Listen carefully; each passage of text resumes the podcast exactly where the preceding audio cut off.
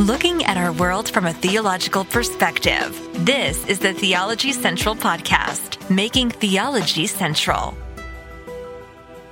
Good evening, everyone. It is Wednesday, November the fifteenth, twenty twenty-three. It is currently six thirty-nine p.m. Central Time, and I am coming to you live not from Victory Baptist Church located in the middle of nowhere. I'm coming to you live from the Theology Central Studio located, well, still in the middle of nowhere, but but we'll call it Abilene, Texas. I guess it's somewhere, right? I mean, it's it's compared to where the church is located, it is definitely more of a somewhere. But I'm coming to you live from Abilene, Texas this Wednesday evening. Typically, I'd be standing behind the pulpit at Victory Baptist Church, but tonight things didn't work out exactly that way.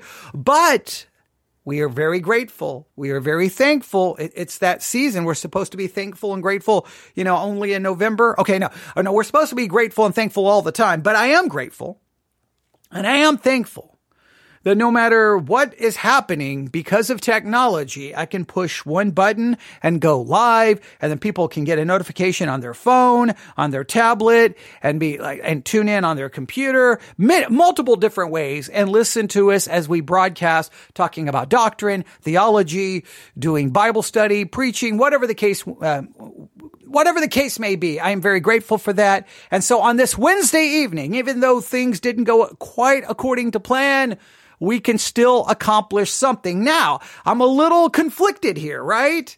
Because it's Wednesday evening, I should proceed with something that would that I would probably be doing at the church. However, I, I have to finish what I started earlier today. So do I just forget what I did earlier today and use this hour to do something different? Or do I use this hour to continue what we've done earlier today? And I, I know this may be a bad decision, but I'm going to continue with what we did earlier today. That's what I'm going to do. We started a sermon review uh, earlier today.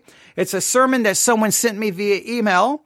And it's a sermon that very much, at least on the surface, seems to fit perfectly with our ongoing series on un- the understanding the proper distinction between law and gospel, understanding law and gospel, where we have spent well over one hundred hours working on this proper distinction. We've been utilizing the book God's Knowing God's Yes by C F W Walther. We've also been using uh, Issues E T C, a uh, a Lutheran radio program slash podcast where they've been talking about the proper distinction between law and gospel. We've been doing lots of work trying to make sure we understand that, and we've been putting forth the idea that a proper distinction between law and gospel is absolutely critical to understanding the Bible. With, if you don't understand the proper distinction between law and gospel, the Bible remains a closed book. You can't truly understand it, and it's going to lead to very Very serious, very serious theological problems. In fact, what you're ulti- ultimately going to end up with, you're going to end up with law masquerading as gospel, which is no gospel at all. And so we've put forth this idea of a law-gospel hermeneutic, that the proper way to understand the Bible is to understand the proper distinction between law and gospel. So we've talked about that. Well, someone sent me a sermon that's very critical of that hermeneutic. In fact, they say that hermeneutic will leave, lead you down a dark alley, a blind alley. In other words, you're going to end up theologically blind and confused. So I think if you don't have the proper distinction between law and gospel, you end up down that blind alley and you're not going to be able to see, and you're going to ultimately destroy the gospel. They think that if you follow the hermeneutic that I'm I'm promoting, that you'll end up down that blind alley and end up theologically confused. So radically different approaches, but you've heard a hundred plus hours of me trying to put to put forth my idea. So now we're hearing a sermon that calls everything I've said into question, and that's great. I like you to hear both sides.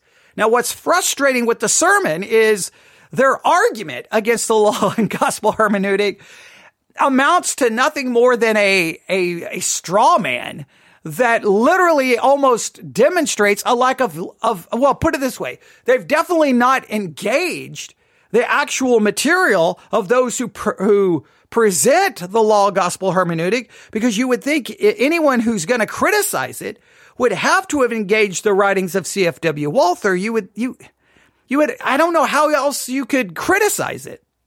C F W Walther is kind of the the person. So, but clearly, their straw man approach is is just very frustrating. So we spent eighty-five minutes, eighty-six minutes this afternoon. And so tonight, we press forward and we try to finish it. So let me just do a quick review. In case you were not here earlier today, you definitely need to go back and listen to part one. You must. But before you do that, if you're going to listen to part two, let me try to get you caught up. We are reviewing a sermon, again, that someone sent to me. Remember the rules. During sermon reviews, I do not listen to the sermon first. It's not that I'm out there looking around for some sermon that I want to criticize or some sermon that I want to attack. I just choose a random sermon. Typically, I choose a random sermon, or sometimes listeners send me a random sermon. I don't listen to it first. I just start playing it, and then my reaction is in real time. Sometimes that's a great thing. Sometimes it's a bad thing, because sometimes I'm like, I don't even know what to say. What was that? And we kind of end with a very underwhelming, you know, sermon review. Sometimes it's amazing what we discover, but it's always a, a an adventure into the unknown, which I think really kind of characterizes this this podcast, because I like it to be much more raw and organic than produced and and planned I, I, and polished. I like it to be much more real. So I guess it does fit the overall vibe that I shoot for for this podcast. But the sermon that was sent to me was a sermon by Doug Wilson, or Douglas Wilson. You may know the name. Douglas Wilson, uh, Douglas Wilson, very much associated with Moscow, Idaho, right? Right, probably know that. Douglas Wilson is also very much associated with the federal vision. And in part one, I reviewed the basic principles, the basic tenets of federal vision theology. And immediately I thought, okay, if this sermon has to do with law and gospel, or at least criticizing law and gospel, it's very important for us to understand federal vision going into it, because that may explain some of the criticism. So we covered that in part one. I'm not going to go back and go through all of that. He, in the sermon, he criticizes the law and gospel hermeneutic, as I've already well established. And he, his basic arguments go something like this. Well, wait a minute. When you try to distinguish law and gospel, it's not always easy. I mean, how are you going to color code this? If you're going to color code this, it's going to get confusing, because in Exodus chapter twenty, which you would think is a law passage, in verse two, that's clearly a gospel passage. Then starting in verse three, it's law. Seemingly that because one verse is gospel and one verse is law, supposedly the hermeneutic doesn't work. I don't understand that argument. No, all you have to do to be able to draw the distinction is when you read a passage that clearly speaks of what God has done, is doing, or will do for us, that's gospel. And whenever the passage says, you must do this, you must do this, or you must do this, that is law. It's not complicated. But he made a big deal like, so in Exodus chapter twenty, verse two, that's about what God did for them. That's clearly gospel. Then the next verses are all law. How do you co- uh, color code it? And I'm like, you make verse two one color, and you make verse three, four, five, six, and following a different color. It, it's not complicated. I like, because it, it just, it's, it was the weirdest argument I've ever heard. Like, that's your number one argument, is because it makes the Bible difficult to color code. I've, I don't think I've ever heard anyone who holds to a law and gospel hermeneutic makes them like, it's difficult. It's difficult to color code.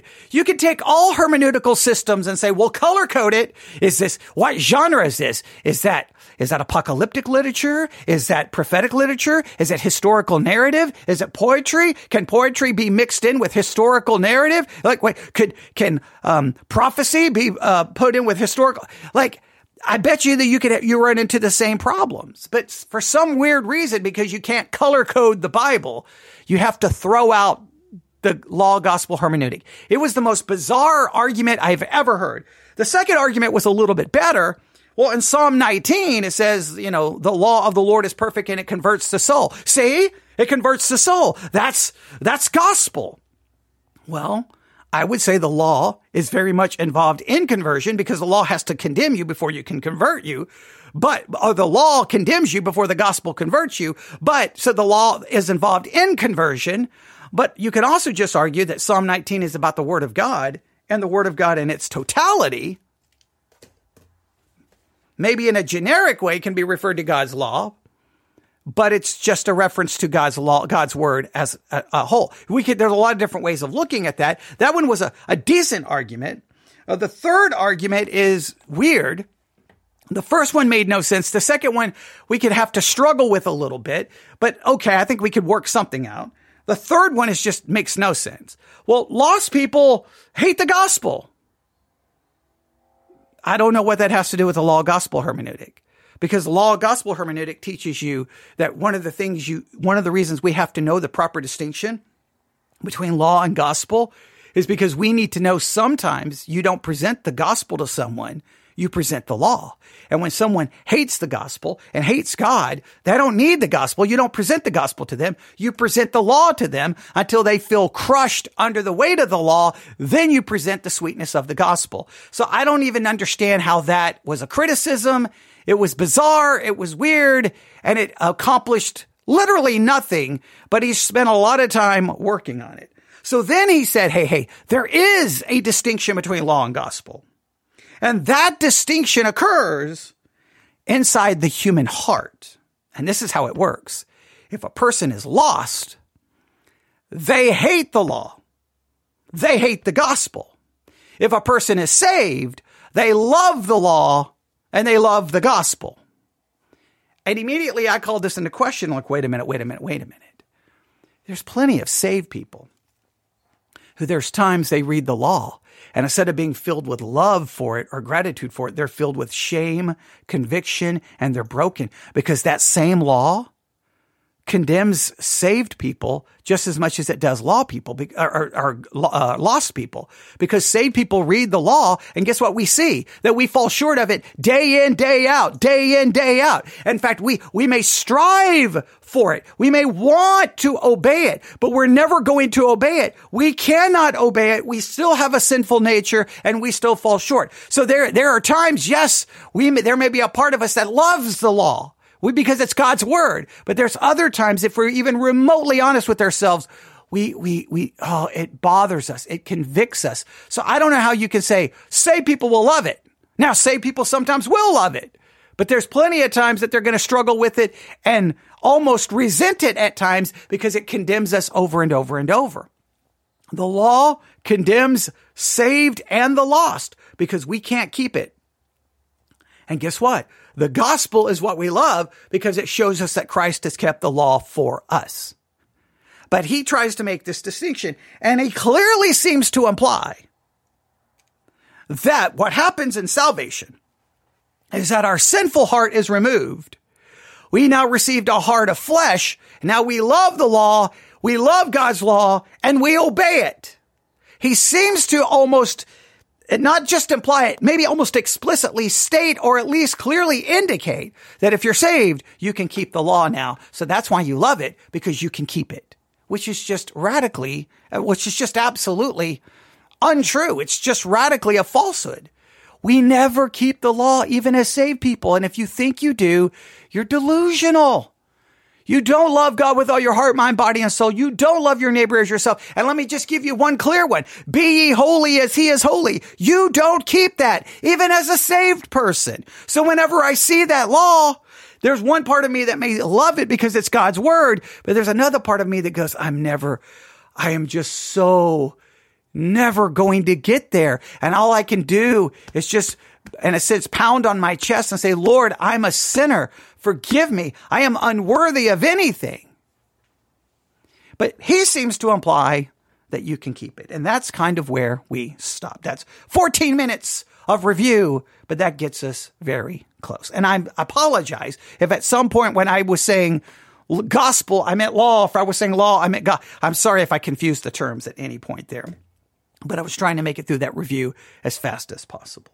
So if there is any confusion, please email me and I will help clarify it if I need to. But I think I did pretty good there.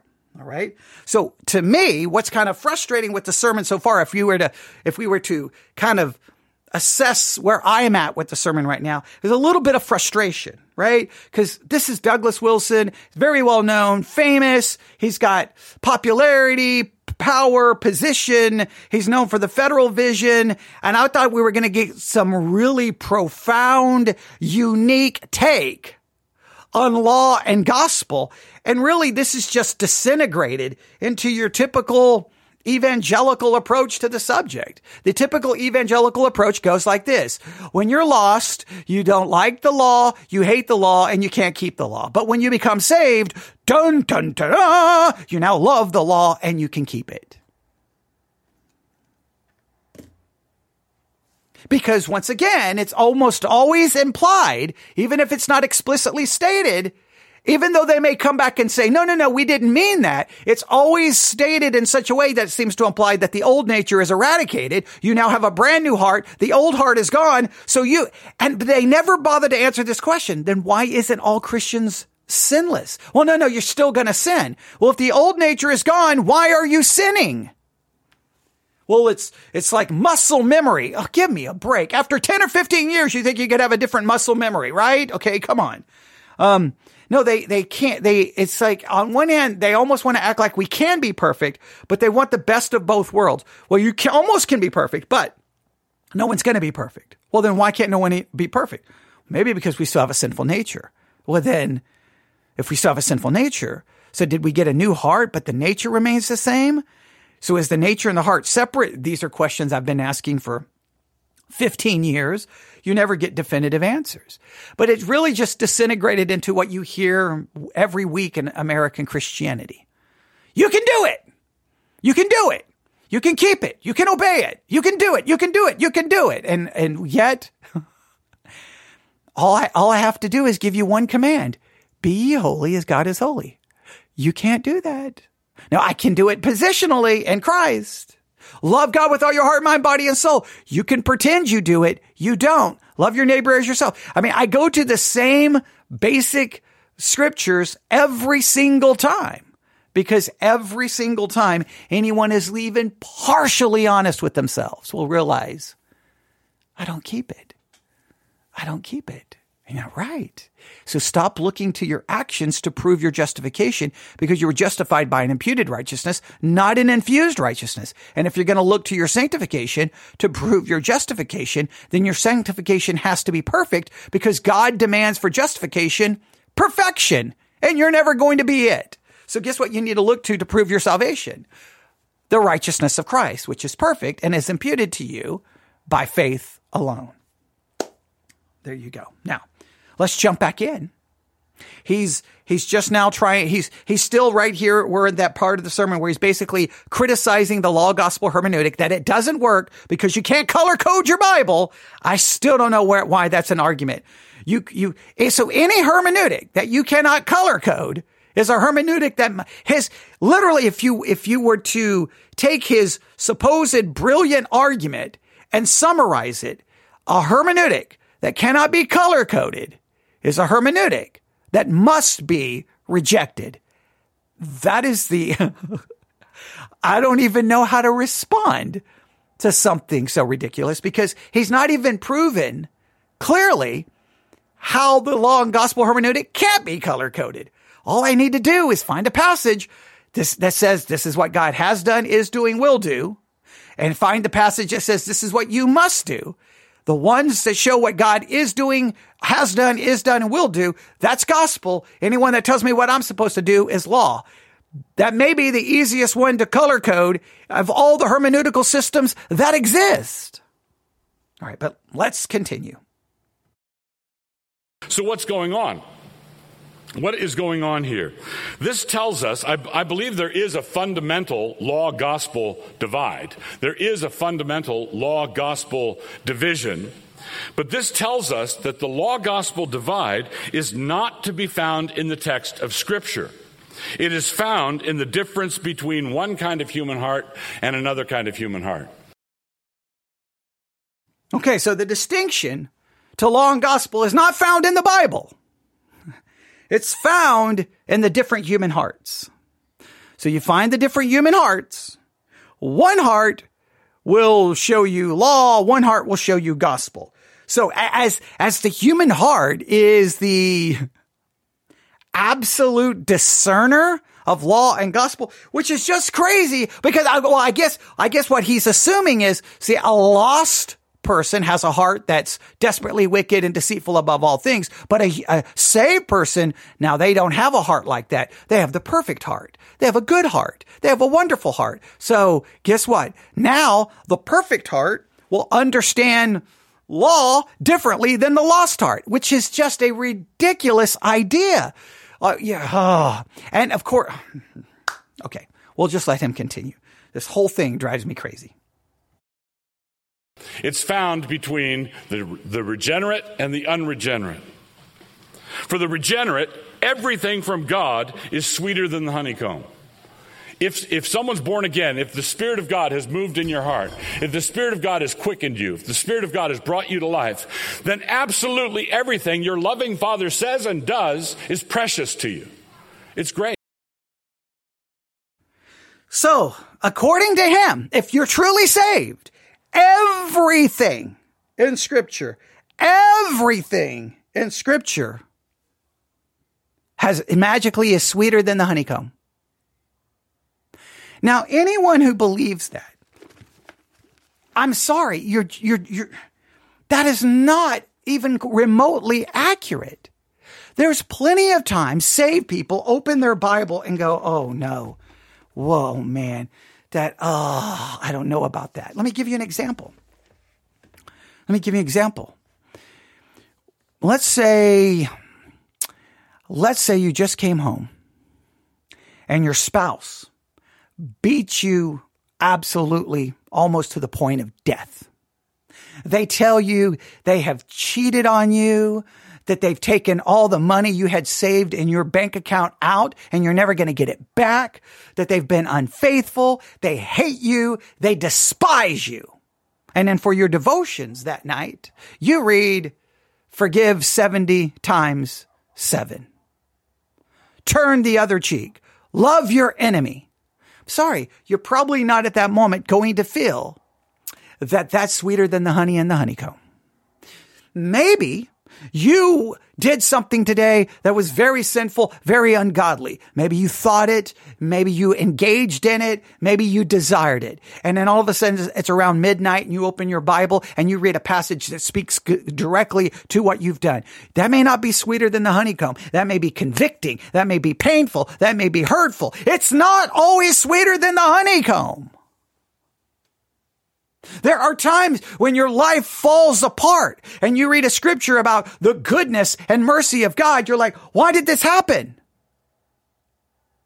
There, there can be times when you are maybe a young Christian. Maybe you, you haven't been saved very long. And I don't know, your parent ties you up and beats you with a belt buckle or burns, burns you with a curling iron. And then you read scripture about, you know, the goodness of God and God will protect you. And you're like, well, where is God? It's, you may not be sweeter than the honey and the honeycomb. To, to, to put such a ridiculous statement, it's just, it's just blatantly not true. As a saved person, there are times the scripture, it bothers us, it convicts us, it humiliates us, it embarrasses us, it makes us feel overwhelmed. There's times we struggle with what to do with it. Don't tell me that, that it's just this clear distinction between a lost person, the Bible is not sweet and they hate it. And, and, but the, but a, a lost, that's a lost person and a saved person, it's sweeter than the honey and the honeycomb. So how do you know the difference between law and gospel? Lost people will see the law as law, and law, and uh, lost people will see the law as law and hate it, and saved people will see the law, I guess, as gospel and love it. But that is just not, that's not anywhere close to accurate. Our sinful nature reacts to God's word sometimes just like a lost person, and don't say that we don't do that. This would basically be like, well, if I, so if I don't love it, if I, and again, if you, if you truly love God, I mean, just come on. If we truly loved God's word, because that's sweeter than the honey and the honeycomb, that comes from Psalm nineteen. That comes from Psalm nineteen. I get, I guess sometimes I get so frustrated with America. I'm going to just call it American Christianity, that just, it almost wants to create a Disney version of Christianity. But let's just take this to the test, because if you, because he's clearly saying the way you know the difference between law and gospel is the heart. A saved heart will see the law almost like a gospel, right? They're going to love it. They're going to cherish it. Okay, well, let me read Psalm nineteen, since that's what he's making a reference to here. All right. So uh, this is uh, speaking of uh, verse uh, Psalm nineteen, verse ten. This is all about God's word. And it says, speaking of God's word, God's judgments, God's law, however it wants to be described, more to be desired are they than gold. Yea, than much fine gold, sweeter also than the honey and the honeycomb. Well, let's not just take the sweeter than the honey and the honeycomb there. Let's take that into its fuller context. So you're telling me that a saved person will love God's word more than money and more than food. Well, then I want to see you dedicate more of your life to learning, knowing, and memorizing scripture than you do in working for money. And I want to see you spend more of your life eating of God's word than you do physical food. And I know that that's an absolute absurdity, because people work, pursue money, think about money, and manage money, and eat physical food far more than they ever do focusing on the word of God. So I guess then nobody is saved.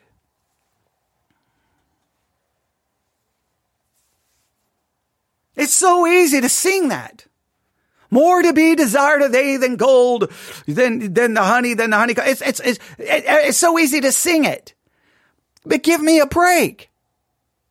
Uh, yes, God's word should be desired more than those things. The reality is we don't, because we love self, we love food, we love money, we love possessions, we love sleep, we love everything more than God's word. And don't act like it's different. It's the reality. If if if that was really true, we would forsake everything, sell everything we have, and basically live in a monastery where we could spend every day studying and reading God's word. And nobody does that. Yet we claim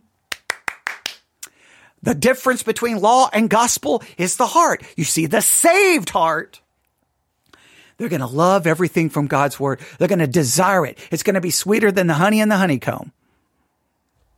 Give me a break. Give me a break. You, you, you, I bet you in any given day, more time is dedicated to physical food than it is spiritual food. You know it. I know it. So why do we, why do we say these things?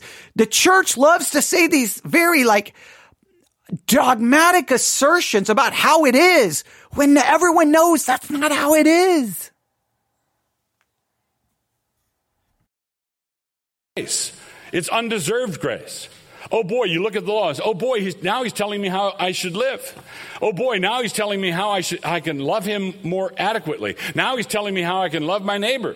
And look at this, more information. Oh good, law, yay. Right? Yeah, that's what we do. Yay, more law. Yay, more law. Give me more law, Jesus. Give me more law. We don't do that. We see the law. We, we, sometimes we're convicted by it. Sometimes we're really irritated by it. And sometimes, I hate to say it, you know what we do? We try to twist it and manipulate it so we don't feel guilty about it, or we can excuse ourselves from keeping it. Do you desire God's word more than food? More than money? Do you? Come on, do you? Do you desire the, the word like a newborn babe desires milk? Come on, do you? Do you? Man does not live by bread alone, but by every word that proceedeth out of the mouth of God. Come on, come on. Do you, have you hidden his word in his heart that you might not sin against thee? How many scriptures do you have memorized? Do you love it? Do you desire it? Do you pursue it? Come on. Is God's word the most important thing in your life? Come on. That's the way it's supposed to be, because you're saved. Now, anyone's even remotely honest would be like, man, I don't. I don't. That I'm, I feel condemned by this. And I would be like, I feel condemned right there with you. I feel condemned with you. And I've been preaching the scriptures for a, a good portion of my entire adult life and broadcasting about the scriptures. And I still would say I fall way short of this. I desire and hunger things far more than God's word sometimes. But you know what I can do? Then I can say, oh, the law is so convicting. Oh, but praise God for the gospel, because Christ loved the word of the Father. It was his meat to do the will of the Father. He loved God. He desired God. He said, not my will, but your will be done. He did all of these things and he kept them for me. And in Christ, I do fulfill all of this. That's where I rejoice in. Now, yes, yes, there's a part of me. I agree. As a saved person, I'm going to be like, man, that's God's word. That's God's law. Yes, I want to keep it. And yes, I do. I do. There's a part of you that you do love it. But at the very same time, there's a part of you that rejects it and resents it and hates it, because in many cases, it's going to tell you that you can't do what you want to do.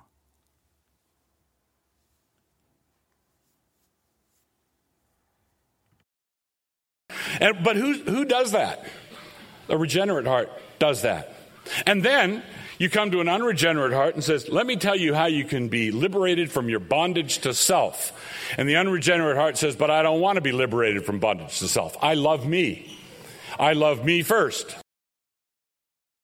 And guess what? People sitting in the church who are regenerate, they love themselves first too. See, this is so, it creates this dichotomy that is just utter, it, it, it obliterates This, the, the true dichotomy that exists. It'll, bl- there is a true, well, I mean, let me state it this way. It creates a dichotomy. It de- creates a distinction that doesn't exist. Let me state it that way. There, there, it creates a distinction that on one side here's lost people and they're like, I love self and I, I, I, I'm going to do what I want. But saved people are like, oh, I don't love self. I'm not going to do what I want. That's, That distinction, it, obli- it, it, it creates a distinction that doesn't exist. In reality, that distinction is obliterated. And the reality is, we but we lost people love themselves. Saved people love themselves. Lost people want what they want. Saved people want what they want. And time and time again, we demonstrate that we're just like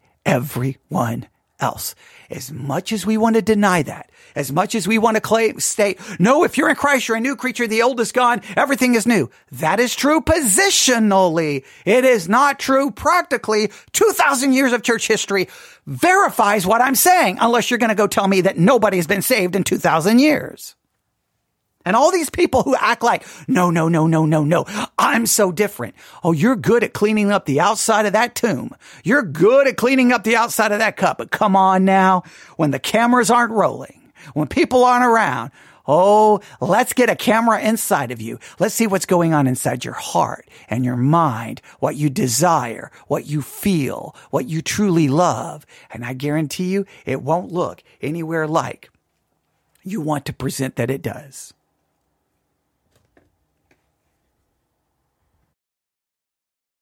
And he's going to keep saying that unless God reaches into his heart and takes away his heart of stone and gives him a heart of flesh. And then he will say, thank you.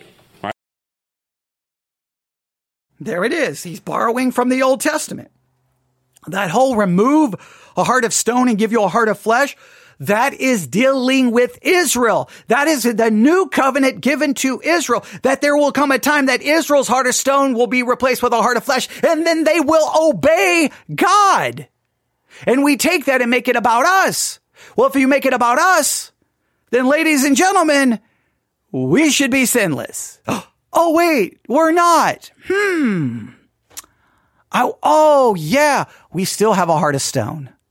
We still do. We still have a sinful nature. And to say that we don't, it, you're delusional. You're literally, you are a self-deceived person. And you have to clothe yourself in robes of self-righteousness to convince yourself that you're something that everyone else knows. You're not. Sometimes those people who come across so self-righteous and so godly, so judgmental, acting like nobody else is saved. Yeah. All you need to do if they have, if, if they go to your church and they have kids, just talk to their kids. You'll find out a lot of things they don't want anybody to know. because the kids see mom and dad at home. Oh, wait, wait, wait till their kids are teenagers and the teenager starts spilling the what's really going on in the home. And then those self-righteous ones that are clothed in, in all their own righteousness, yeah, the facade starts to crumble. It may not crumble now. It may take five years. It may take ten years, but sooner or later, you're like, what, what happened? What happened? I thought you were so godly and holy and, and you were all, no, you, you had the same sinful nature as everyone else in this church had. You're just better at covering it up.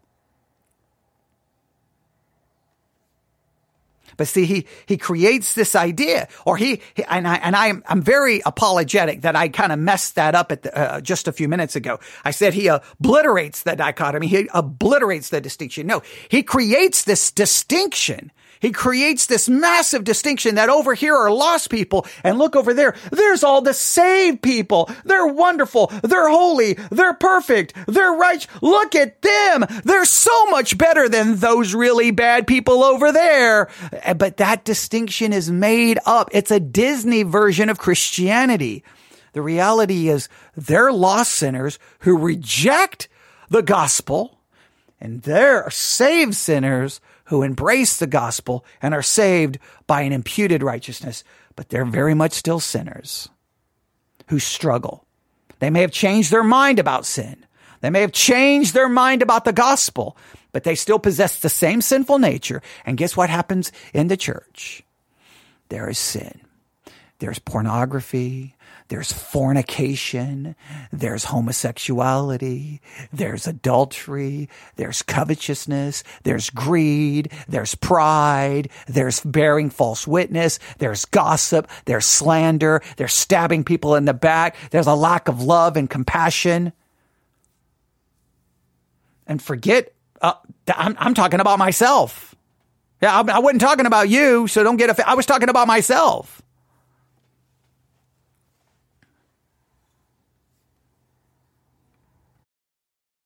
God has to do the initial regeneration. We don't we don't operate, we don't twiddle any knobs, we don't operate any levers to get God to regenerate us. When we are when we are dead in our trespasses and sins, as it says in Ephesians two, when we are slaves to sin, as it says in Romans chapter six, we are stuck there unless God unilaterally on his own speaks the word and we are quickened. All right, so when Jesus when Jesus raised Lazarus from the, the dead, that resurrection was not a cooperative effort. Jesus wasn't pulling and Lazarus pushing. Lazarus didn't contribute anything whatever to the resuscitation of Lazarus. Lazarus was dead. He didn't do anything. And Jesus spoke the word, and Lazarus came to life, and then Lazarus did something. Then he came out of the tomb. He came out of the tomb just as Jesus wanted him to do, just as you love your neighbor after you're, after you're born again, you love your neighbor, and after you're born again, you want to know how to love your neighbor better, and so you're hungry for God's word. But before that, you're going to hate all of it. You're going to hate the command to rise up and be forgiven. You're going to hate all of it until you're actually in possession of a new life, a new See, see, and again, I apologize for earlier saying he obliterates the distinction or the dichotomy. He literally, he creates this distinction, this dichotomy, that it's, it's just a figment of his own imagination because it doesn't exist. When you become saved, boom, you love your neighbor. Give me a break. I can't, I don't even know. I could tell you stories of how Christians, just the things I've experienced, I could read emails from, now see, here's what I would say. Anytime when I point any of those stories out, what people do, well, they're just not saved. They're just not saved. They're not saved. That's our go-to. We, anytime someone does something that doesn't fit this beautiful little distinction and dichotomy, we just immediately say they're not saved. How dare, you're not God. You can't say that. If they believe in Jesus Christ, who are you to come along and call their salvation into question? You're not God. But see, it, it protects your little theology. Your theology is, oh, no, no, no. See, saved people. So, so we'll love their neighbor. So anytime someone, dem- anyone who claims to be a Christian who doesn't demonstrate true love towards you, you just immediately throw them out of the kingdom of God. You may want to start with yourself. Oh, but I could go forever on the things that have been done to me in the name of Christ. I could, I could tell you things that happened to me the, the day that my, I got the call to go to the hospital because my mother was in the hospital, basically dead. I mean, she was going to be dead within a couple, within, you know, they had to wait, th- what, three days to run the brain scan before they could legally declare her dead. But all practical purposes, she was dead. I just basically leave the hospital and the next, I'm getting chewed out because I didn't cut the grass at the church, even though they knew my mother was in the hospital dying. Oh, I could go on and on and on and on. I can tell you what happened after my, w- within a, a couple of days, I, someone sent me an email that I received on the day my father died, and they were mad at me because I didn't respond to their email. Even though they, they knew my father died, they wanted to argue. They didn't email me to ask me how I was doing. They wanted to uh, rebuke me because I didn't respond to an email. Oh, I could go on and on. The wonderful Love Christian Show. They show up and they, they, oh, uh, how Christians, we, I could go on and on and on, just on and on and on. They don't care. They, they over and over. Selfishness, care only about themselves. They always think they're right. Everyone, it's just, it's, it, uh, give me a break. Oh, when you become saved, you just immediately love your neighbor. And I guess you immediately love God with all your heart, mind, body, and soul. That's ridiculous. You know what happens when I become saved? I become positionally perfect, and positionally, I love my neighbor and love God. I become a new creature positionally because I'm saved by an imputed righteousness. You know what happens to me practically? Oh, yeah, I'm still a sinner. Oh, I've changed my mind about what sin is. I've changed my mind about God. And yes, I want to pursue and I want to do what's right. But the things I want to do, I'm not going to do. And the things I don't want to do, I'm going to keep doing because I still have a sinful nature. So with my mind, I'm going to serve the law of God. But with my flesh, I'm going to continue to serve the law of sin. Oh, the Apostle Paul said that in Romans chapter seven. But those who are in Christ Jesus, there is therefore now no condemnation. Even though I'm going to fall short. Because I still possess the sinful nature, and I will possess that sinful nature until glorification. But he wants to create a dichotomy, a distinction, boom, that's black and white. But you can even open up your Bible to First Corinthians, and it's not so black and white. Because even believers are being referred to as carnal, fleshly.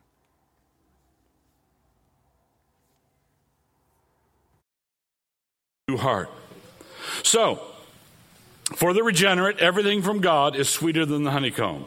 All of it is grace. For the unregenerate, the whole thing is the stench of death. Everything is the stench of death, including the good news of Christ on the cross. Including the good news of Christ on the cross. All of it is law and condemnation. Now, when we are held up against the law of God, when we are held up against the law of God and measured by it, the measurement is always constant. It does not show partiality, and it does not adjust anything on the basis of how we feel.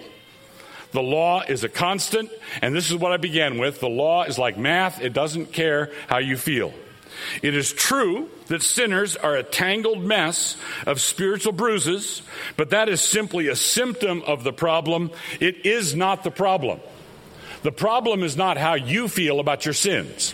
The problem is how God feels about your sins. Right, do, you, do you see that? The issue is not, I'm sad, you know, I can't break this bad habit of mine, and it makes me sad. That's not, that's not what you're saved from. That's a symptom of what you need to be saved from. You're, what you need to be saved from is the, is the fact that God is looking at you in your sin, and God is unhappy with your sin. See, that's the problem. It's not, I'm I'm unhappy with this recurring problem of envy, or I'm unhappy with this recurring problem of lust, or I'm unhappy with this recurring uh, problem of undue ambition. Yeah, it's good that you're unhappy with it, but that's not the problem. The problem is that God hates your envy. God hates your lust. God hates what you're doing. See, and the wrath of God is what we need to be saved from. And the Bible teaches us that when we are When we are saved, we are saved by God from what? We're saved by God from God. We're saved by the Father from the Father.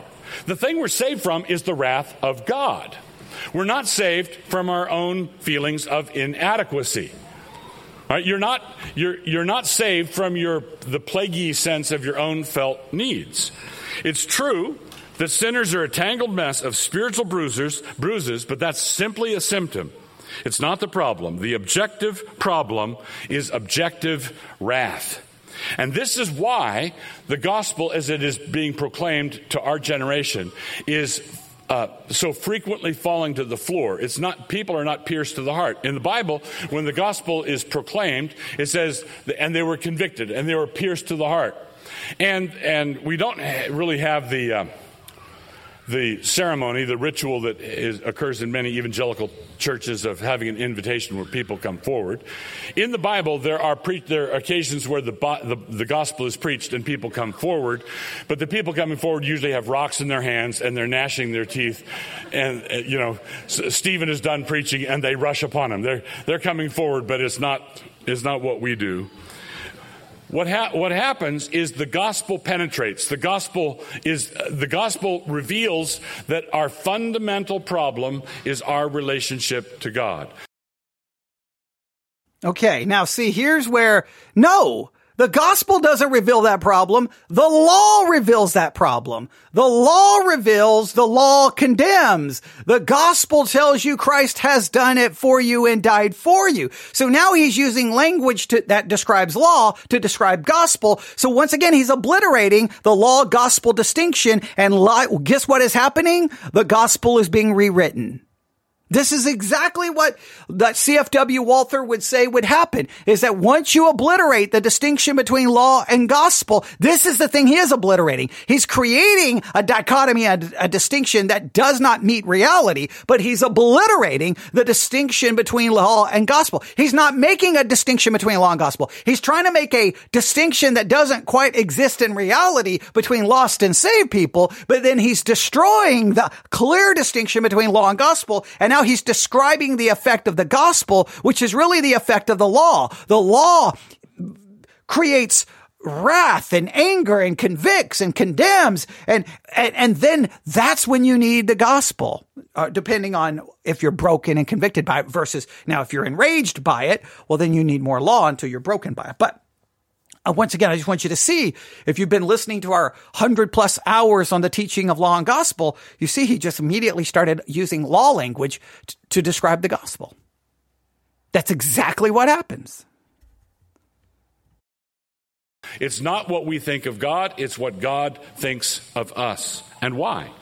And the only the only way that God can think of us in a pleasant, kind, wholesome, wonderful way is when he's thinking of us in Christ. If he is thinking of us, if he's viewing us in Christ, then we can be received. Welcome. We're welcome in the beloved. We're welcome in Christ, but no other way.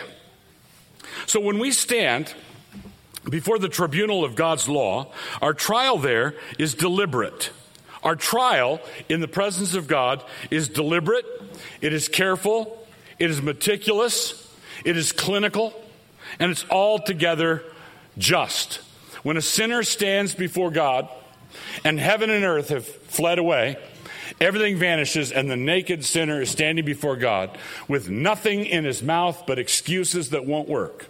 When that moment comes, you're not dealing with a moment of anger because the trial is calm.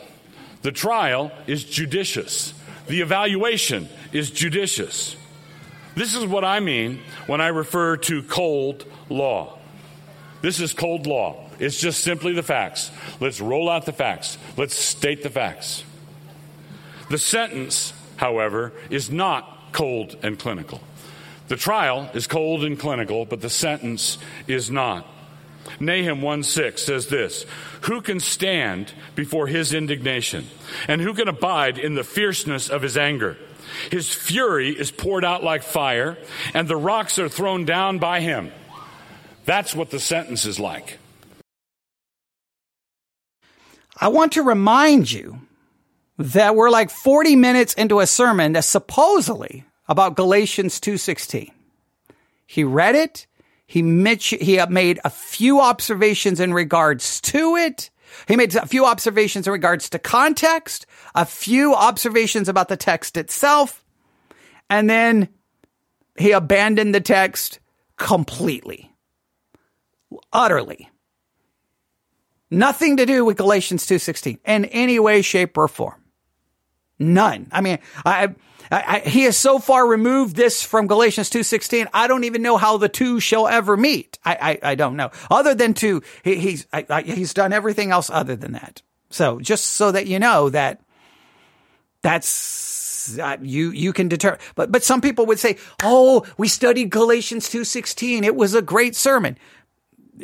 Again, I, I would want to actually study Galatians two sixteen. Now, if I was going to preach this, what I would say is today we're going to talk about the problem. I, instead of, of say, instead of saying we're going to preach on Galatians two sixteen, what I would have done is today we're going to talk about law and gospel and the reason the law and gospel hermeneutic doesn't work. And then, because that's really his thesis has been law and gospel hermeneutic doesn't work. He's tried to demonstrate why it doesn't work, even though he didn't really do that. And he's tried to put in its place that the way to draw the distinction between law and gospel is the human heart. And then he literally then went into describing the gospel when it really he should have been describing the law, which utterly then I, I so if his thesis is the law and gospel hermeneutic doesn't work, he's not even I, he's not proven his thesis, and he's not he's not giving us anything to put in its place that even makes any sense. John three thirty-six, he that believeth on the Son hath everlasting life, but he that, and he that believeth not the Son shall not see life, but the wrath of God abideth on him. Notice that the wrath of God doesn't come to him. It says the wrath of God remains. So it's not like you've got a bunch of neutral people lined up, and some believe in Jesus and some don't believe in Jesus. And the people that believe in Jesus have salvation come, and the people who don't believe in Jesus have wrath come. No, it's everybody is under the wrath already. Everybody is under condemnation already. All of us are in Adam. We are a rebellious world. We are a re- rebellious planet. We are a, re- a rebellious nation. We are a rebellious generation. And all of us are entailed in this. This is what we are by nature. Paul says, we, together with the unbelievers, were by nature objects of wrath. This is what we are. And if you believe in Jesus, if God gives you the grace to believe in him, then you are extricated from that. You're taken from that condition of wrath. If you don't, then the wrath of God remains on him. The wrath of God abides on him, as it says in John three thirty-six. And this is just where the gospel comes in. Our evaluation by the law of God is deliberate and judicious. When the law If you think about it, in a roundabout way, he's kind of circled back. He's kind of trying to make his own distinction between law and gospel. Even th- he's saying that that's not a hermeneutic. Because he just said, there's the law. This is where the gospel comes in. So has he? Is he not making his own distinction?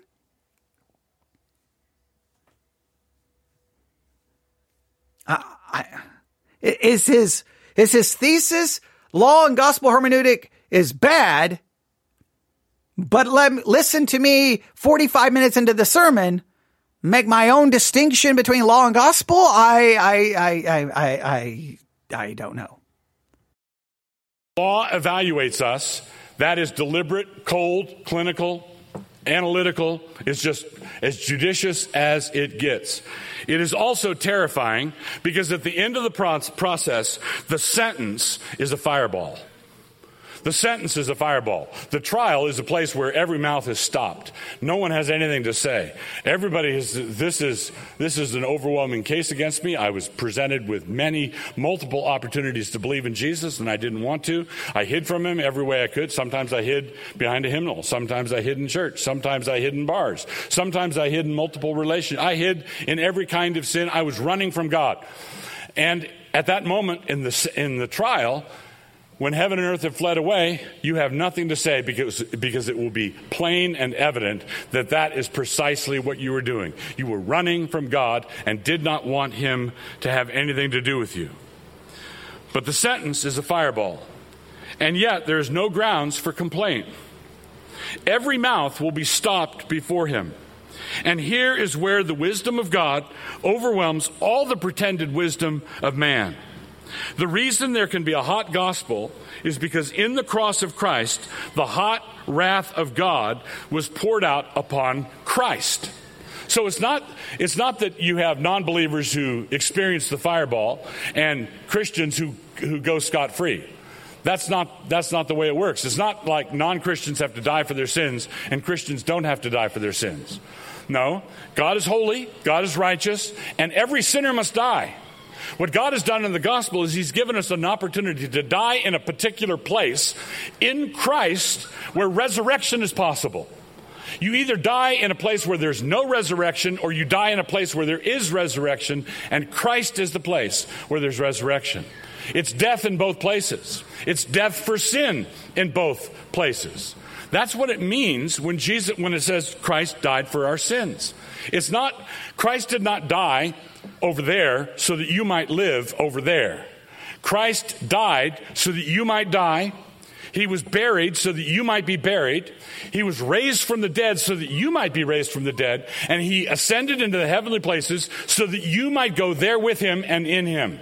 And this is why in our worship service today, this is why we are in the heavenly places in Christ. If you look at a book like the book of Ephesians, the saints there are in two places. They're in Ephesus. He writes to the saints in Ephesus. And then he tells them, them repeatedly throughout the whole book, they are in Christ, in the beloved, in him, in Christ. They are in the heavenly realms. You are in Ephesus, you're in the heavenly realms. You are in Moscow, and you're in the heavenly realms. You're, you are seated, sit, seated in a folding chair, and you are seated in Christ at the right hand of God the Father, where there's an endless torrent of pleasure forevermore.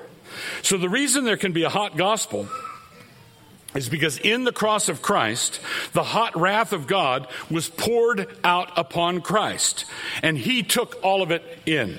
He took all of it upon himself.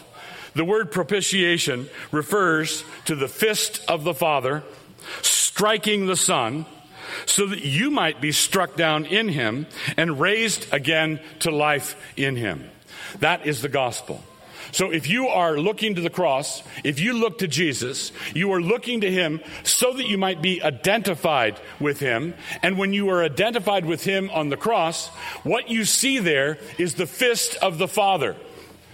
The fist of the Father strikes the Son, and he and, and he strikes down and crucifies and deal, deals with every sin you've ever committed and every sin you've ever thought about committing. Every sin you're going to commit, all of it was gathered to Jesus, and God struck it down in his holy fury. That's what God did. And then the next thing you see is the hand of that same Father raising you to life again. That's death, burial, and resurrection, and that's gospel.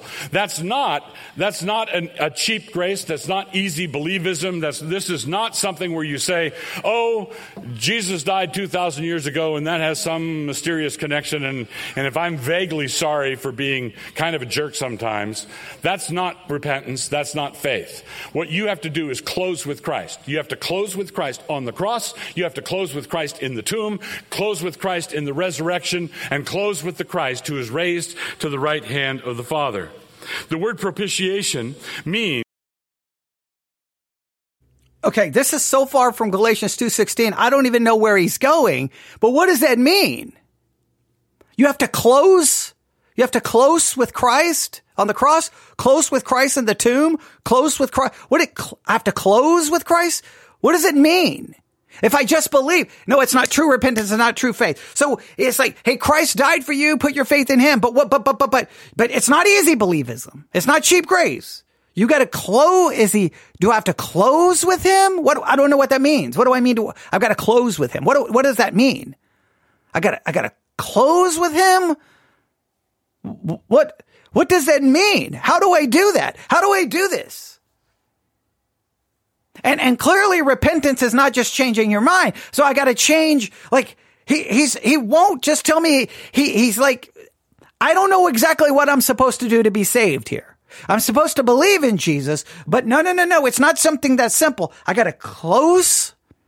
I got to close with I don't what does that mean? What does it mean? I got to close. I got to close. I got to close.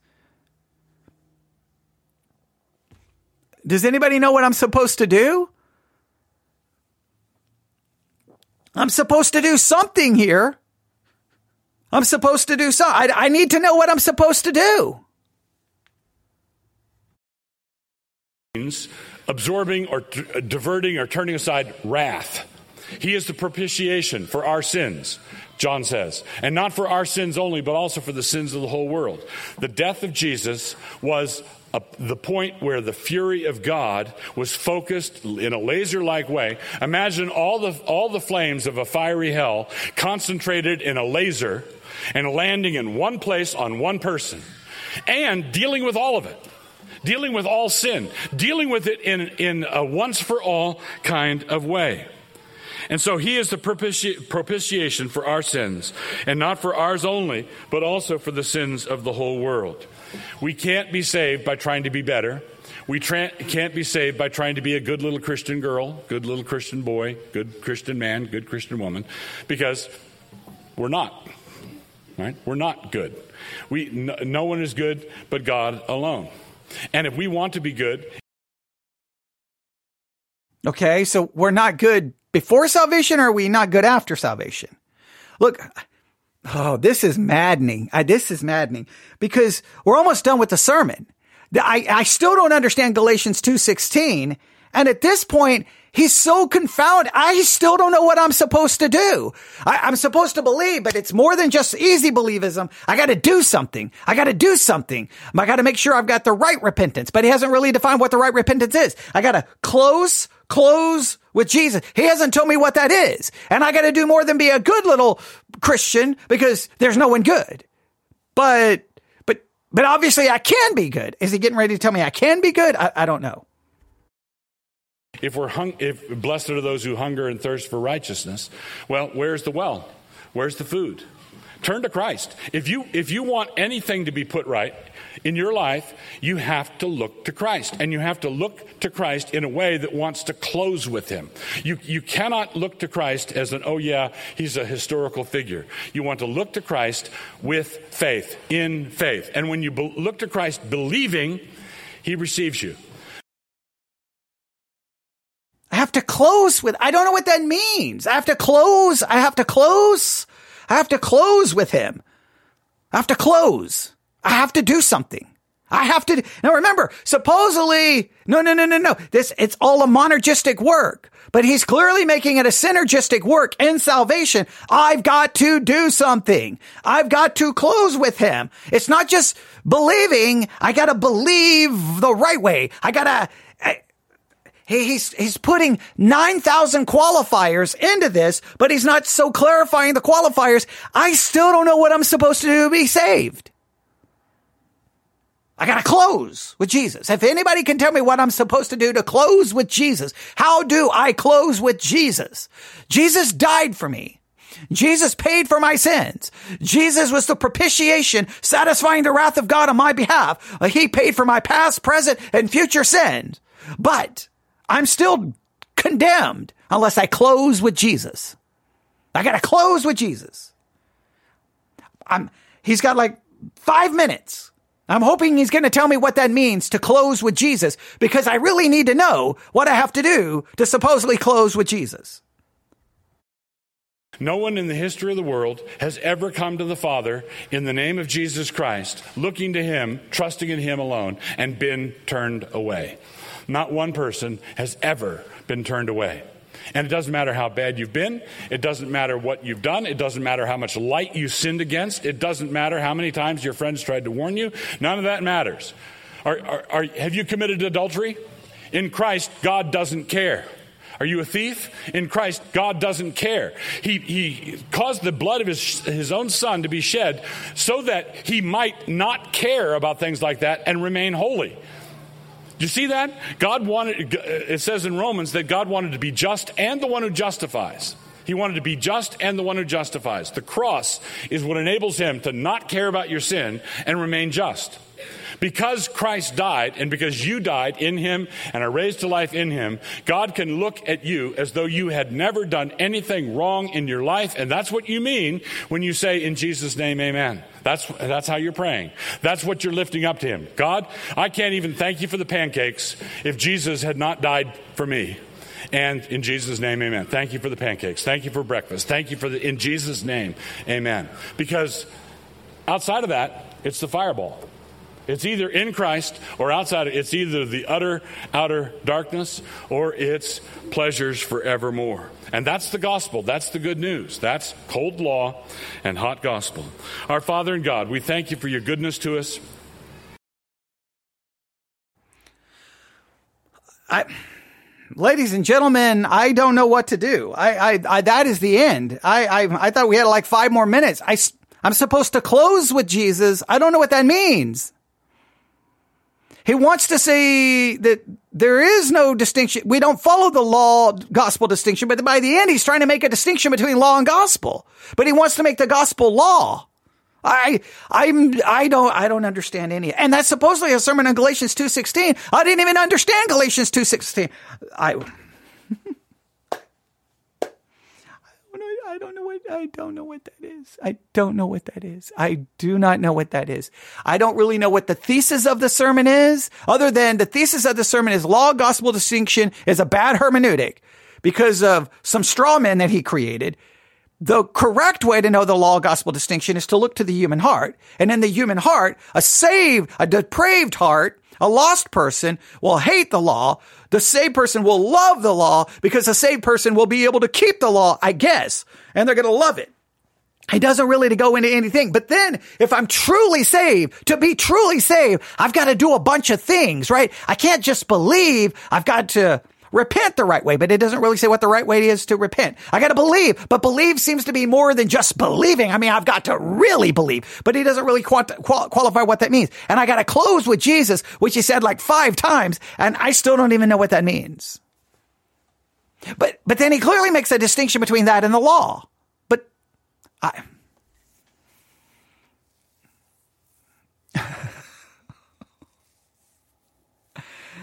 Well, ladies and gentlemen, that clarified the Christian life for me. I,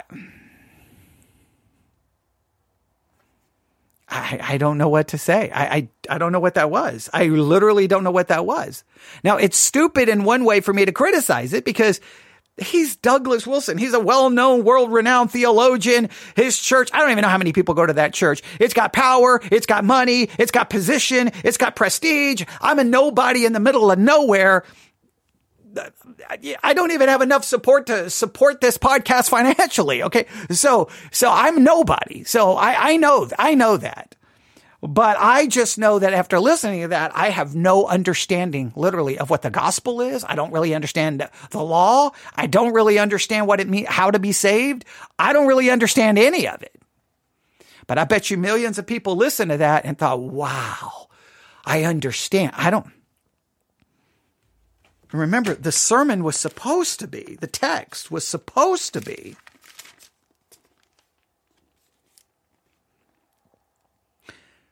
knowing that a man is not justified by the works of the law, but by the faith of Jesus Christ, even we have believed in Jesus Christ, that we might be justified by the faith of Christ and not by the works of the law, for by the works of the law shall no flesh be justified.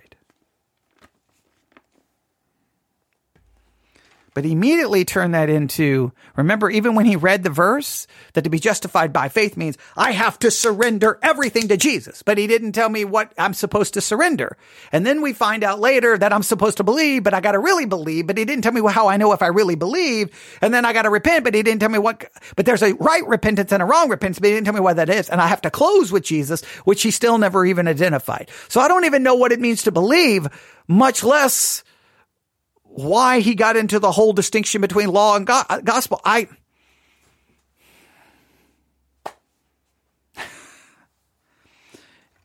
to the person who emailed me, I don't know if this review was of any benefit because I'm more confused than when I started off. I, I, I do not understand.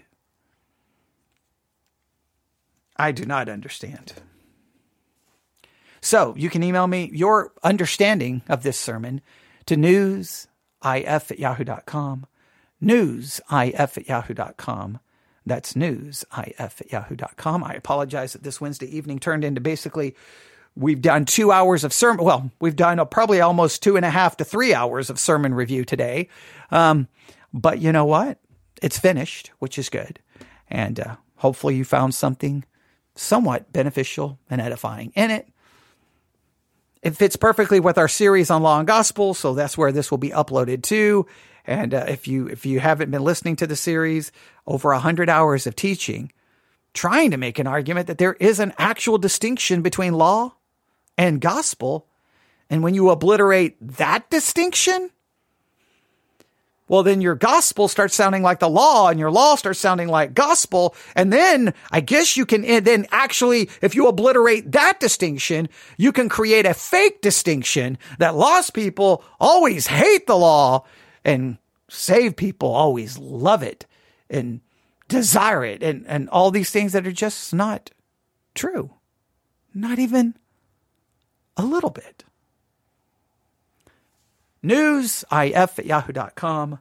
news if at yahoo dot com. Everyone have a great night. God bless.